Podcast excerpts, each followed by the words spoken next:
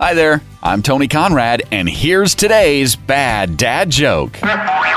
What happens if a leprechaun falls in water?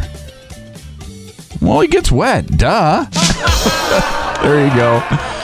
I figured since tomorrow's St. Patrick's Day, uh, maybe I'd do a St. Patrick's Day themed joke just a little bit early. We'll do another one tomorrow, uh, too. Tell that joke to a friend. Tell them about this podcast. You doing that is getting the word out and helping us grow our audience. I am Tony Conrad. I do want to thank you for listening and remind you to come back again tomorrow for another bad dad joke.